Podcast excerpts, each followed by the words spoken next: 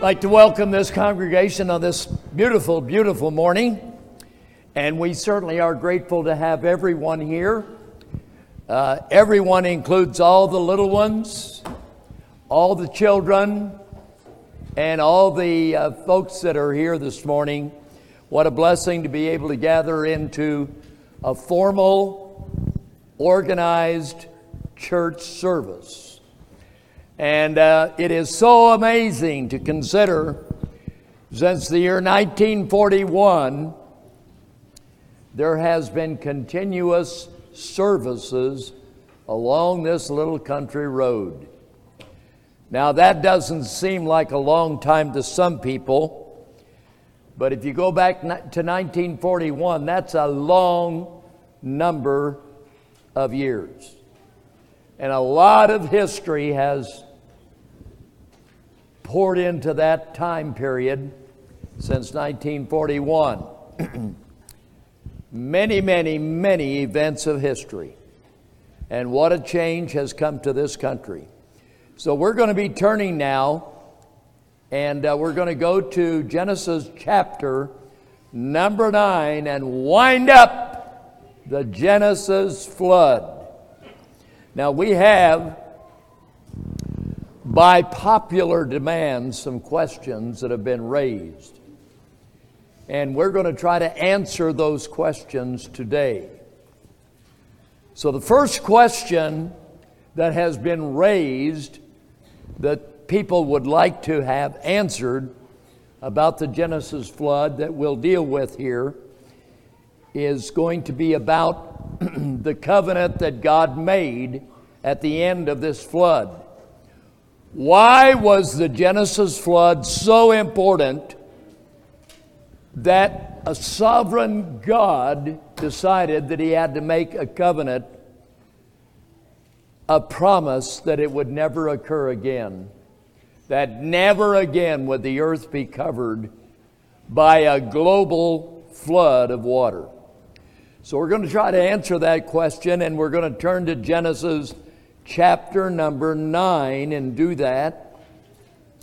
So I'm going to have now, if I can, Brother uh, Austin and Brother Jamie and Brother Seth come up here and Brother Ezekiel and read for us. And we will be in Genesis chapter 9, and I pray that everyone will open your Bible and turn there. and we will read now. We will read in unison, beginning in Genesis chapter number 9, and we will begin the reading here this morning in this wonderful place to Genesis 9, verse, Genesis chapter 9, verse 9. Or I guess we could say with, begin with verse 8. Genesis 9, beginning in verse 8. And we will not end until we come to verse 19. So if everyone could open your Bible to Genesis 9, beginning in verse 8. Here we go.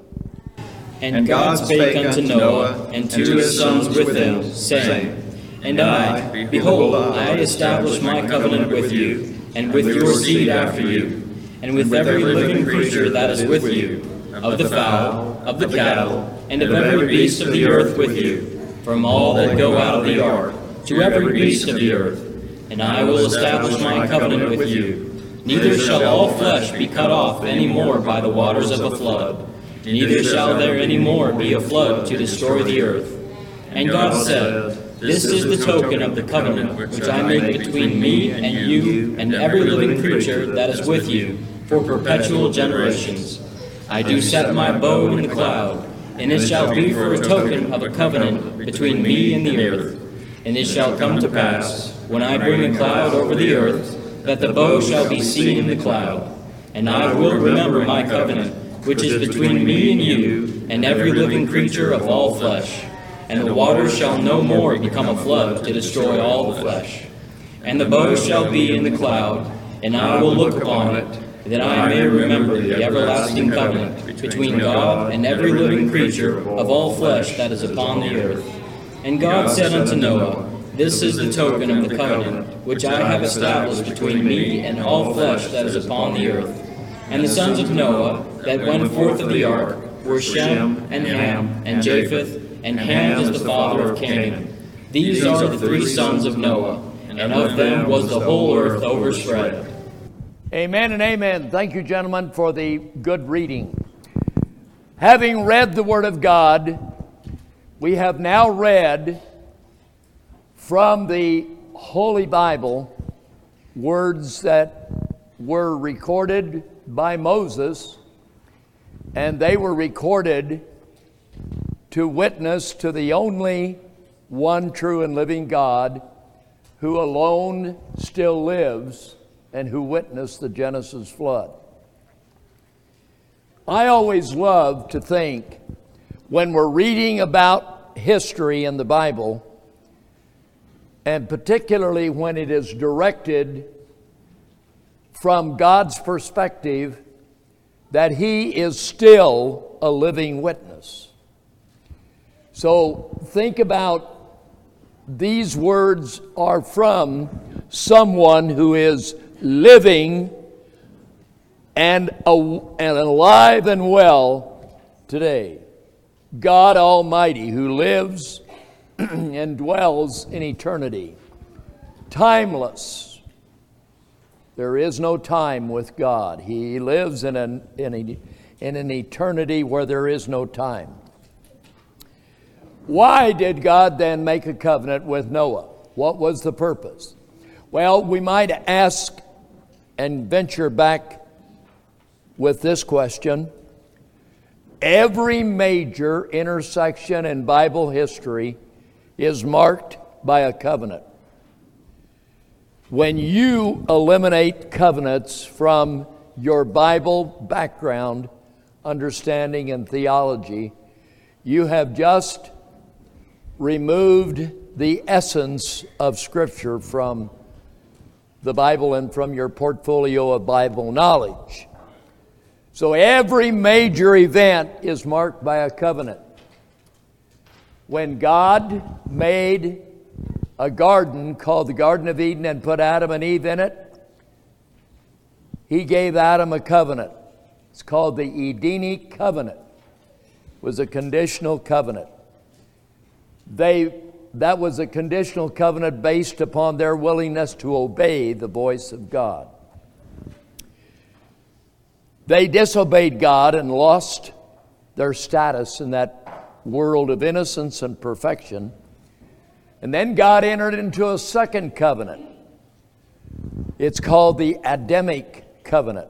It was a, a, an unconditional covenant because it conditioned fallen man in the world to which he had fallen. So the Adamic covenant is still living with us today. The w- women suffer under that covenant because they're called to bear children in sorrow, multiply and bear children. They're called to be under the headship. All of those are provisions of the Adamic covenant. Man is to work by the sweat of his brow. And all of those are the conditions of that covenant and a lot more. The Noahic covenant is the third covenant. It is the third covenant of the Bible, but it's not the last one. The whole Bible, at every great juncture of history, has a covenant. The single greatest of all the covenants is the Abrahamic covenant.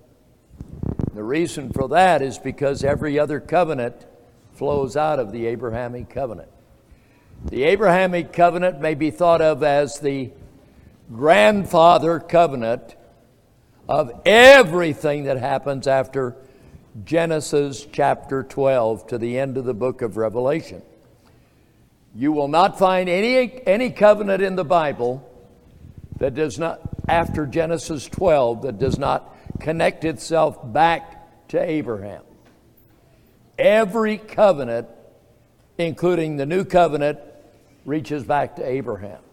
So, any time that you're separating Abraham out from a covenantal faith, you have just lost something valuable. So, back to the Noahic covenant. Did you notice that in the reading, the word covenant appears seven times?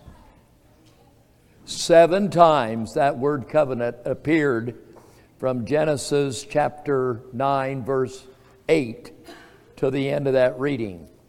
Now, that's a lot of times in a short period of time. The word covenant is from a Hebrew root word berith, and it means to cut. It means to cut. When God makes a covenant, He cuts a covenant. He enters into a contract, and that covenant will either be unconditional or it will be conditional. If it's conditional, it will be based upon man's performance to the covenant. If it's unconditional, it means that God will ensure the viability of that covenant indefinitely because He is the one who keeps that covenant in force at all times. We are here today, beloved, believe me, because of God's promise to Abraham. That's why we are here. Every one of us were baptized on the basis of the promise God made to Abraham. Everyone that was ever that ever believes that comes to faith is baptized and becomes a Christian is resting their salvation on a promise God made to one man, Abraham. That is why he is called Father Abraham. That is why the prophet Isaiah in chapter 51 says, Look to Abraham your father. Look to Sarah that bare you. We are all called children of Abraham. But we're more than just children of Abraham, we're children of the promise God made to Abraham. Now, every covenant comes with a sign that seals God's ownership and mark upon the people to whom the covenant was made. When God made a covenant with Abraham, Remember, he cut that covenant and then he signed that covenant with the sign of circumcision, which in itself is a cutting. So the every covenant has a sign that we'll call the signature of that covenant. It's an outward and visible sign of some inward and spiritual condition. So that's very important that we keep that in mind. So when you think of the Abrahamic covenant, the sign of the covenant was circumcision. But I have a question for you. What did Mo, did Abraham have salvation before he received the sign? Question. Did he have salvation before he had the sign? The answer is yes. How do we know that? We just have to turn to Genesis 15, verse 6. And Abraham believed God, and it was counted to him for righteousness. He's not even been circumcised. Hello? No circumcision has taken place. And Abraham believed God, and it was counted to him for righteousness in chapter 17, God is going to put a sign to Abraham's faith. He's going to sign him in to a covenant. And Genesis 17 is all about the Abrahamic covenant, the signature of that covenant, which is circumcision. Now, when you are baptized, You are baptized on the foundation of the promise made to Abraham. Just like you were signed into the covenant of the Old Testament if you were born an Israelite, you were signed into the Old Covenant by circumcision. And that is what made you a member of that covenant. Girls were signed into the covenant under the headship of their father. Under the new covenant, it's a better covenant. A better covenant. So the girls also are baptized because baptize, uh, baptism is also a circumcision. It's a circumcision of the heart. It's a cutting of the heart. It's a breaking of the hardness of the heart. It's breaking through the pride of man and the depravity of man and bringing that heart into obedience and yielding it unto God through Jesus Christ. So, baptism is a circumcision made without hands. That's what the Bible calls baptism. Where? In Colossians chapter 2 verse 11, you can read about the baptism made without hands. It's called signing you into the covenant. So God doesn't change his, his model from one generation to another, God always works through a covenant. When we are not bound to a covenantal theology, we're like a little ship out on the ocean without a compass. A ship without a rudder. We're just aimlessly drifting. We don't know where the current's going to take us. We don't know where life is going to take us because we're living by random chance. You cannot live by random chance, church. Your life is not built on random chance. When you wake up tomorrow, that day is under a covenantal shield, and every day of your life is a planned day. So I encourage everyone to become a covenant minded Christian. Now, we've said that every covenant comes with a signature. If you look at Romans chapter 4, verse 11, now, if you want to understand the covenants, you've got to read the New Testament.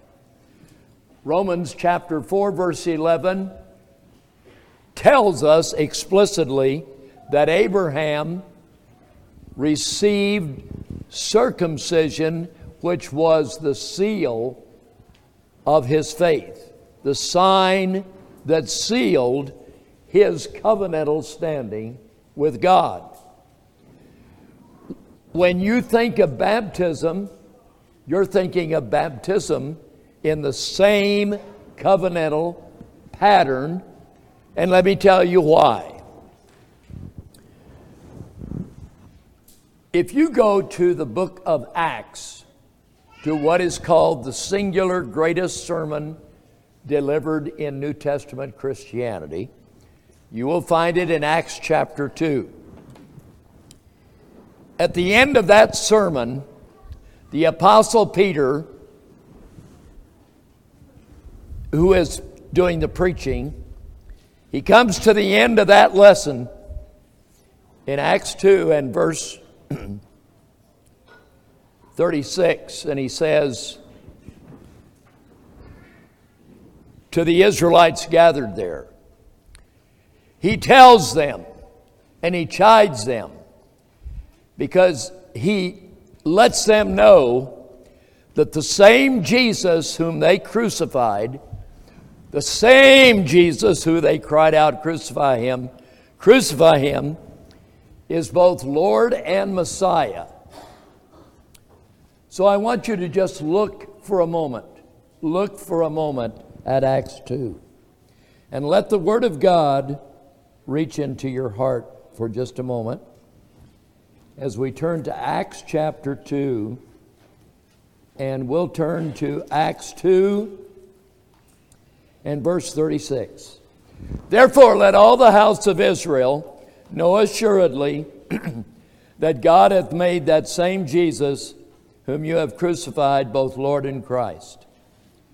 Now, when they heard this, what happened? They were pricked in their hearts. Why were they pricked in their hearts? Because they had helped crucify Jesus. They knew that they had participated in his crucifixion. So when they, they said to Peter and the rest of the apostles, Men and brethren, what shall we do? We have been guilty of helping the crucif- to crucify Jesus. What shall we do? Peter's answer is one of the most historic answers found in Scripture. Let's read it. Repent and be baptized, every one of you, in the name of Jesus Christ for the remission of your sins. And ye shall receive the gift of the Holy Ghost. for the promise is unto you and to your children. Now, wait a minute. Fix your eyes on that verse. For the, eye, for the eyes of God were fixed on Israel that day. And the Apostle Peter said,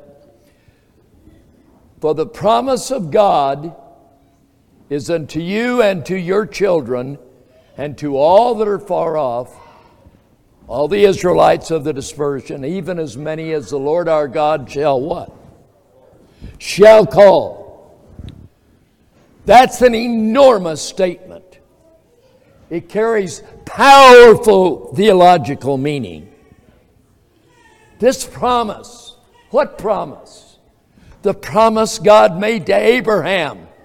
What was that promise? Redemption, salvation, deliverance from sin, and deliverance from the ultimate judgment of, and wrath of God to escape the damnation of judgment. The promise is to you and to your children. So look at your children. Were they included in the Old Testament Abrahamic covenant? Did God, I only heard a few people respond. Did God include the children in the Abrahamic covenant? Thank you. Does he exclude the children in the new covenant? Built on the same foundation, same promise. When we go back to the Genesis flood, people, God made a covenant with Noah before he ever entered into the ark. You can read about that covenant in chapter 6. so, what we're reading here in Genesis 9 is a reaffirmation of what God already told Noah I'm going to make a covenant with you. Before you ever enter that ark, I'm going to enter into a covenant with you. So, this covenant, beloved, is really a signature of God's promise that He is not going to lose His covenant people. God is not going to lose his covenant people. In every generation, there will be a body of believers who will survive to the next generation. So rest in faith, believe in God, trust in God. So God gave a sign to the covenant he gave to, to Noah. What was that sign? an outward and visible something, a signature of the covenant. What was the sign? Help me. A rainbow. A beautiful rainbow that splashes across the sky. And from one light, from one white light, God brings a whole array of beautiful colors red, yellow, indigo, and there's a whole, the, every color in the spectrum is in the rainbow. And that, that rainbow is made when little droplets, infinitesimally small droplets of water, are suspended in space, and the sunlight perforates through those little raindrops, creating a marvelous testimony of God's sign that never again will He destroy the earth by a flood of waters. Never again will God baptize the earth in water. So that's what we need to know about the covenant God made with Abraham and then as he's making it now with Noah. That God's covenantal blessing will always follow his people. And our, our presence here today is resting, anchored in a covenant relationship that God made with Abraham. And the, the Noahic covenant flows out of that Abrahamic covenant. So it has a sign, just like every other covenant has a sign. What we want to do now, beloved, is to answer some other questions that have risen about the flood. When we look at the flood, we've already insisted that the Genesis flood is correlated to the events that will characterize the ending of the age. We can measure the end of history by what is happening in the days of Genesis when the flood came. Psychologically, when we look at the, the Genesis flood, we can relate it to our generation because we're under a flood today not a flood of water, but it's a flood equal to that, I believe, or very closely equal to that of Noah's generation, where evil is just simply growing at an accelerated level that is beyond all question. We are now on the verge in this country of endorsing pedophilia. We're getting very close to endorsing bestiality, bestiality, besti, bestiality. We are becoming totally and utterly corrupt as a nation. Now, there's millions of people that do not endorse and they abhor this, this, this vile teaching. But the, the people that are in the power structures of the nation are insisting that everyone is going to believe it. They're determined that everyone is going to participate in the evil. And we have to be just as determined that we are not going to, deter- to participate in the evil. We know that the prophet Isaiah in chapter 54, Isaiah used the covenant God made with Noah as an example of how he would preserve Israel. Isaiah reminds us in chapter 54, uh, verses 5 through 10, that just as God preserved Noah when the earth was overflowed with water.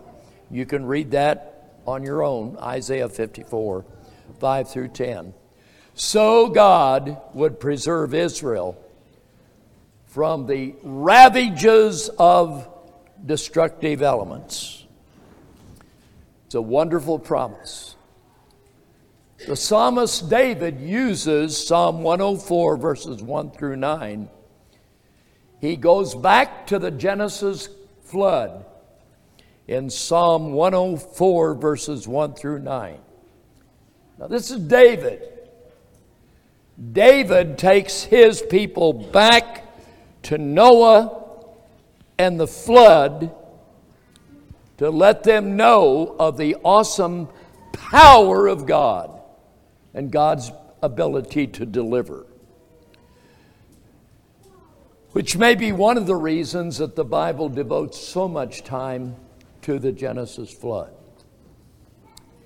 And then the Apostle Peter correlates the end of time and history with the Genesis flood.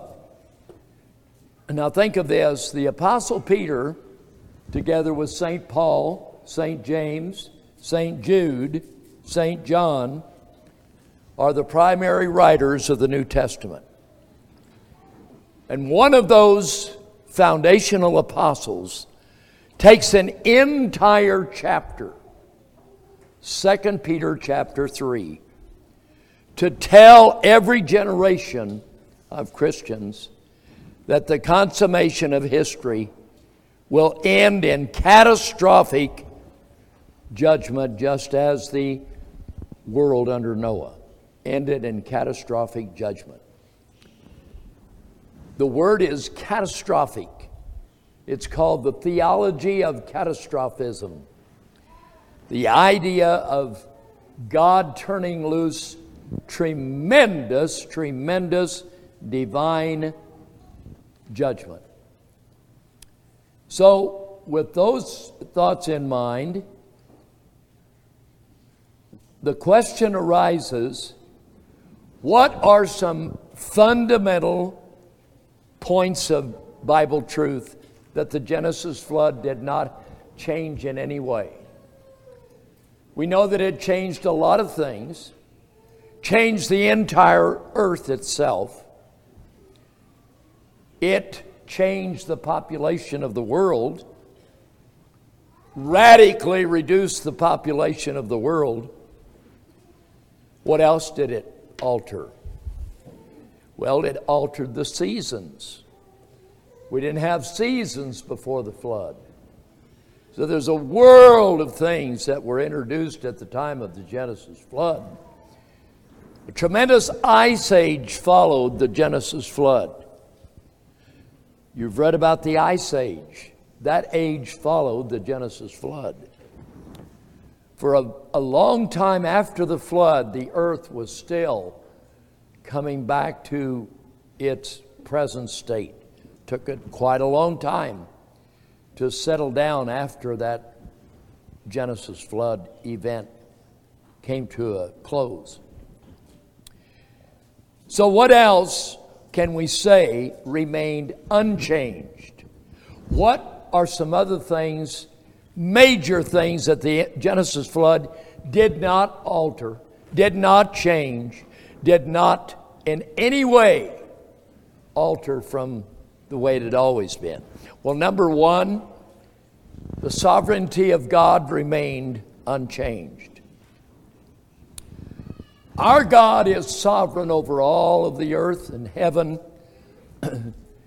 he governs the earth, He created the world, sustains the world, He will judge the world. God is always in charge. Not a part of the world, every part of the world. Not one molecule in the universe is out of his control. There's not a day that occurs on planet in time and history that's not under God's sovereignty. So that's one thing that does not change. Absolutely. A second principle that doesn't change is God's sovereignty and the judgment upon sin. The Genesis flood is a witness to God's sovereign judgment upon sin.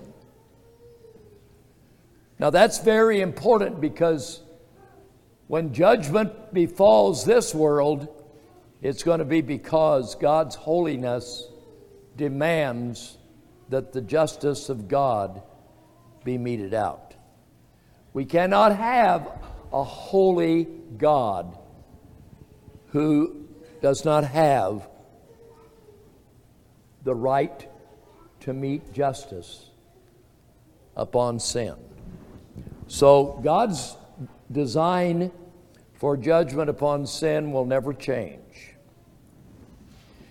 God's desire for the multiplication of children didn't change. God told Adam and Eve to be fruitful and multiply. He told Noah and his family to be fruitful and to multiply. And God tells the sons of Noah, be fruitful and multiply, replenish the earth. And there's a whole lot that can be said about God's desire for the expansion of his people. Now, I just want to mention two points about that. A lot of people wonder today about the white race. And they wonder if the sons of Noah are all represented today in the earth. Well, I'm sure they are. I'm sure they are. But one of those sons is the predominant son because Shem was accorded the covenant status. Noah had three sons, but only one became a covenant son. Shem was the father of five sons, but only one of his sons became a covenant son. Who was that son? It wasn't Asshur. It wasn't Elam. It wasn't Aram. It was Arphaxad. Arphaxad. Now, here's the thing. Of all the individuals that God could have chosen, he had Noah had 16 grandsons. And God could have picked any one of the 16, but he went to the one that had the lineage, the lineage that he looked for. And that lineage began with Adam, Seth, Enos, Cainan, Mahalaleel, and right on down the line to Noah. And then Noah's the father of three sons, as we read. Shem, Ham, and Japheth. But only one of those is going to be a covenant son, and that is Shem. And he's going to give, he's going to father five sons, but only little Arphaxad is going to be the line through which Abraham, Isaac, Jacob, and the tens of millions and millions of white people on the earth today are descended. And I believe that I can build a good case to show that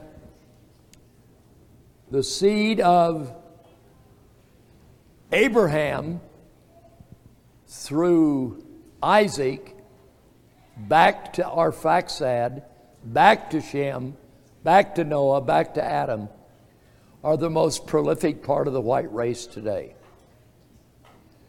Japheth is a minority. Ham is a minority. The majority is descended from Arphaxad, whose father was Shem. Now, if you will look in your Bible to Isaiah 27, verse 6, the prophet Isaiah makes a powerful statement. He says, That they that come of Jacob shall take root. Israel shall blossom and bud and fill the face of the earth with fruit. There's no other person in the Bible given that promise. No other person was ever told that you're going to blossom, you're going to bud, and you're going to fill the face of the earth with fruit. That's the promise God made to Rebekah when she's getting ready to marry Isaac. God, through the voice of prophecy, tells Rebekah, You're going to be the mother of thousands of millions of children. Now, when you read that statement, that seems utterly, overwhelmingly impossible. Mother of thousands of millions of people. But when Queen Victoria was on the throne, 1837 to 1901, that was a very long reign, exceeded only by Queen Elizabeth, now on the throne, who is now the longest reigning monarch in all of history that we know about. In the reign, during the reign of Queen Victoria, before and after, in that time frame, the white race of people from the line of Shem populated most all of the white world. They populated more of the world than any other race.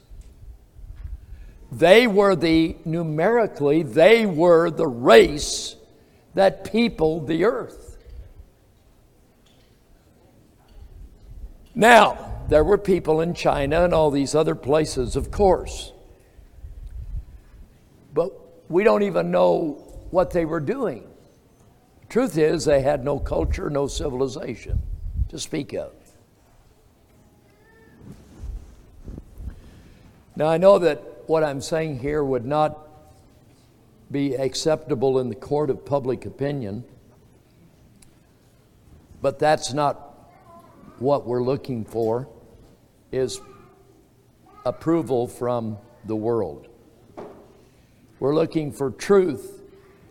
And one principle that never changed regarding the Genesis flood is the idea to multiply and produce children. Now, there's one other problem that arises from the Genesis flood. So at this point in time, you will, you will need to fasten your seatbelt because we need to take a little ride. We need to take a little excursion. We'll not be able to, to uh, consider this a normal Bible excursion. First of all, because it would be largely rejected to even ask the question in most theological circles. So here's the question the question is this When God placed enmity between the seed of the woman and the seed of the serpent, how did that survive the flood? How did the enmity survive that flood? Now, how many think you can that you figure that out? All right, I see some hands, and, and that makes me happy. because I need to visit with you and see what you can teach me. Let's go to Genesis 3:15 in our mind. God speaking says, "And I will put enmity between thee and the woman, help me, between thy seed and her seed. It shall bruise thy head, and thou shalt bruise his heel." Now, how do we know that the enmity that's planted there by a sovereign God in the consequence of sin survived the flood because of the crucifixion of Jesus, because of his conception. Every effort to prevent the conception of Jesus as the principal seed of the woman was the modus operandi of the serpent and his children throughout history. They killed Cain to kill off the messianic line.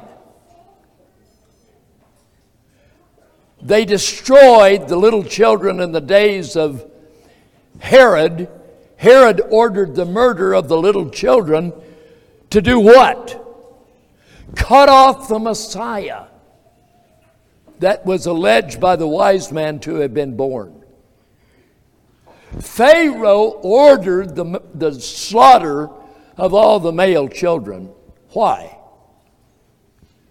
To cut off the potential of the messianic promise of the Lord Jesus Christ from ever coming to fruition. Every major event of Old Testament history is to destroy the messianic hope of what is called the proto evangelium, the promise of a redeemer in Genesis 3:15. Now I have said for a long time folks that if you use every piece of the Bible and think of it as a piece of a puzzle, we'll call it the Bible puzzle. And you had all the 31,102 verses laid out on a table, the box top verse for putting all those pieces together is Genesis 3:15.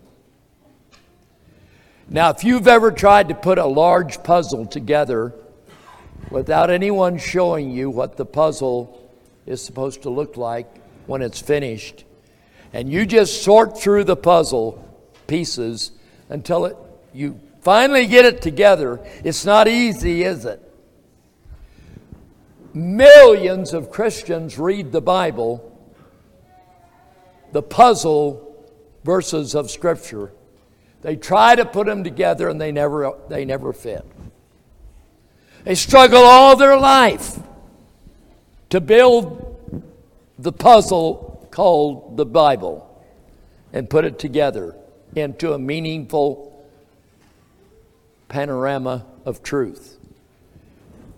So the, the box top verse is Genesis. The question is if the flood was global, how in the world did the enmity get through the flood? Now, wait a minute. Keep in mind that everyone outside the ark is destroyed. If you believe the Bible, all flesh died. All flesh means everything. Nothing was left alive outside the ark. If you believe the testimony of God, now reread those verses in Genesis chapter 7 and chapter 9 again. All flesh, everything that breathed, died in the flood. How then how then did that enmity survive? The only way it's going to survive is to get someone from the serpent seed through the flood. Because they're not going to survive outside the flood. How many agree to that? All right. So we agree to that. We're, on, we're, we're starting to agree. That's great. now, folks, having agreed that everything died outside the ark, we are greeted with a little problem at the end of the reading this morning. It tells us in verse 18 of chapter 9 that Ham is the father of Canaan. See that word named Canaan? Why did Moses, under inspiration of the Holy Spirit, need to tell us who the father of Canaan was? Who is Canaan? Well, you say he's the son of Ham. Yes. Who's his mother? It's not said. The Bible is silent, does not tell us. Now, to understand this puzzle, we have to think and we have to rightly divide the Word of God. So, Open your Bible to Genesis 9 and notice something. Sometime after the flood, we don't know how long, sometime after the flood, Canaan was born. He was born after the flood, but conceived before the flood ended. Before they left the ark, Canaan was conceived.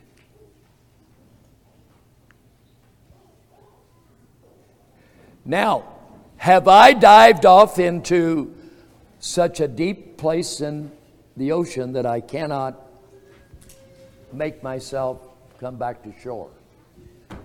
Am I going to swim back to shore or drown? So let's see. Notice something here.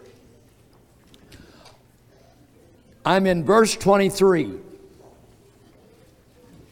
And Shem and Japheth took a garment and laid it both upon both their shoulders and went backward and covered their nakedness, the nakedness of their father, and they their faces were, were backward, and they saw not their father's nakedness.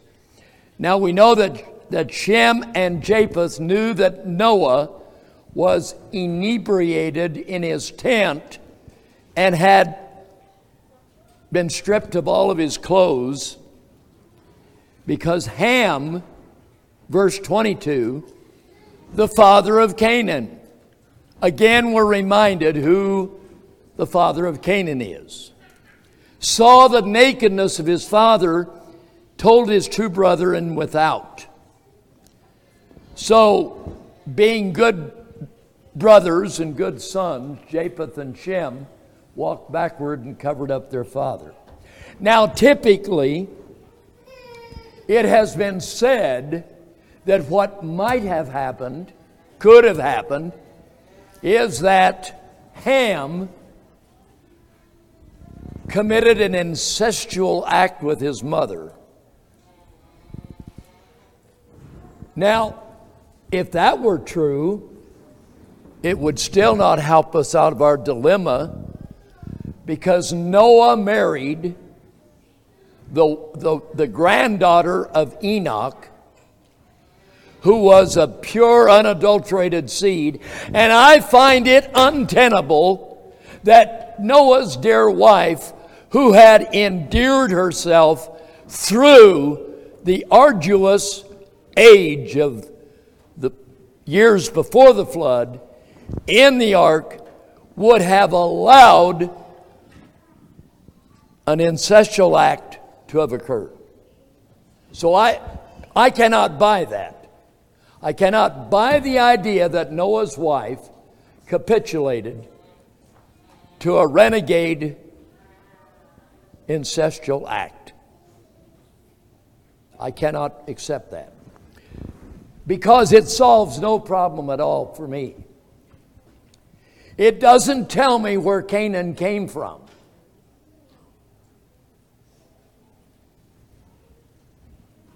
So I have to search. Why did Ham, when he uh, notified his brothers, and, and he was ashamed of whatever had happened? I find that shame, that shame is, is part of, of what was bothering Ham as well. Now, I know typically people believe that Ham is the guilty party here. But I think Canaan was the guilty party. Look down at your Bible. When Noah, in verse 24, awoke from his wine and knew what his younger son had done unto him.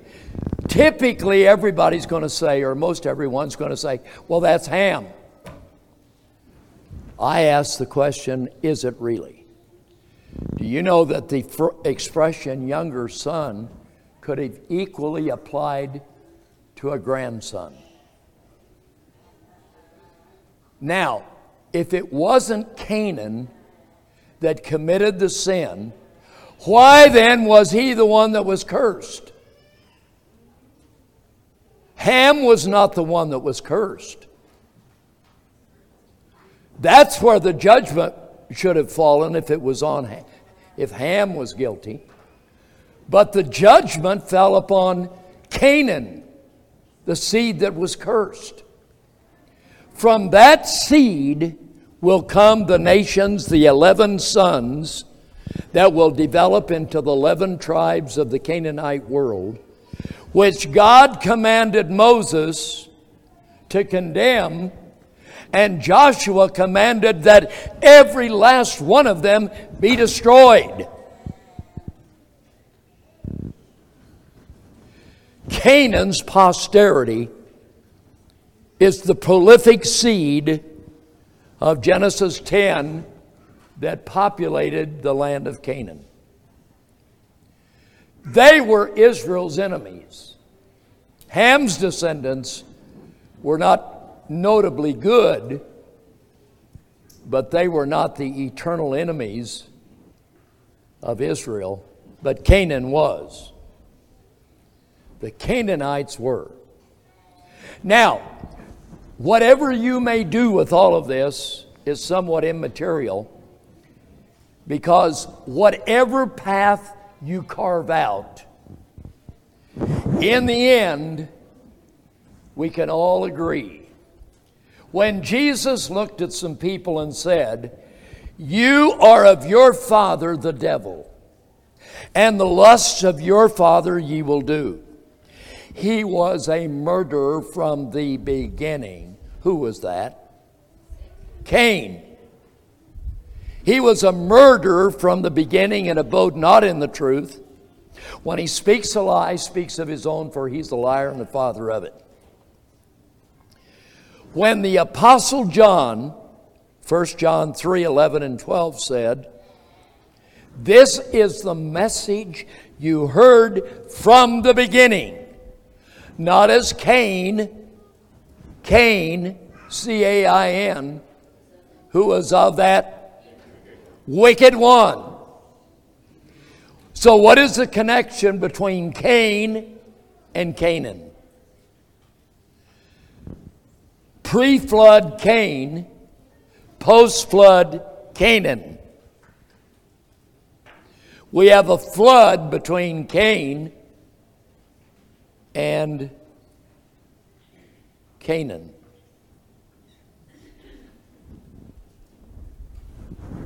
Now, this leaves us, in order for the enmity to be perpetuated, this leaves us with but one conclusion. When the Bible says, when the Bible, God's Word says, in verse 15 of chapter 7, Genesis. They went in unto Noah into the ark, two and two of all flesh, wherein is the breath of life.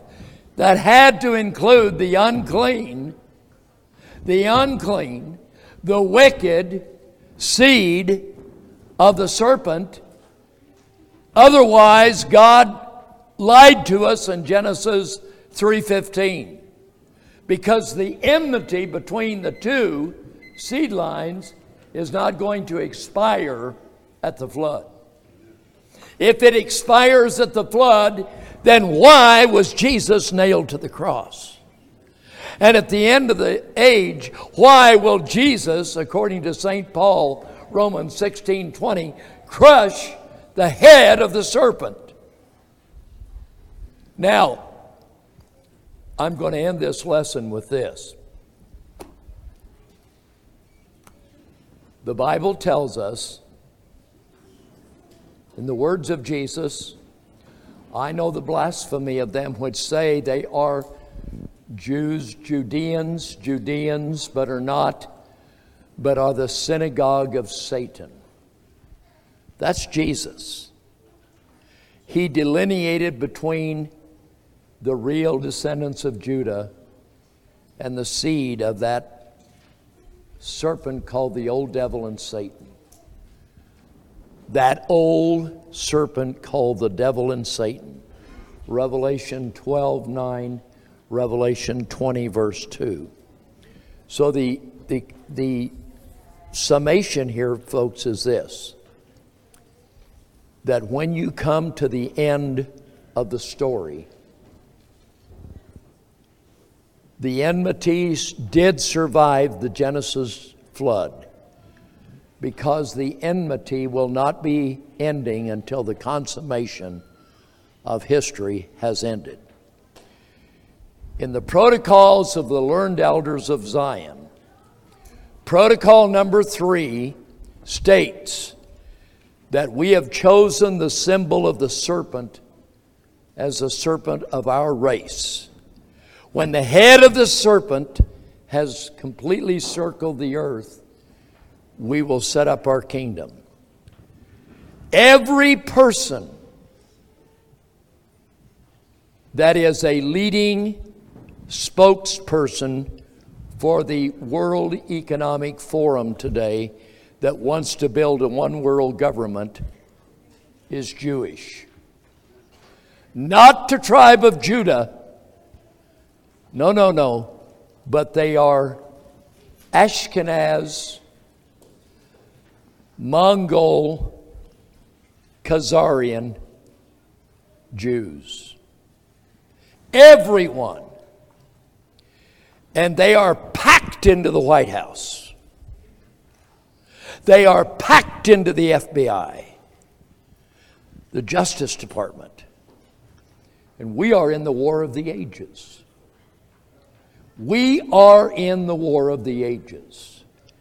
And the Bible says our God will win. Our God will win. Jesus is the Savior. Promised to crush the head of the serpent at his return. And when the head is crushed, the body will die. Did you ever see a snake live that had its head cut off? No, the body dies. Let's stand.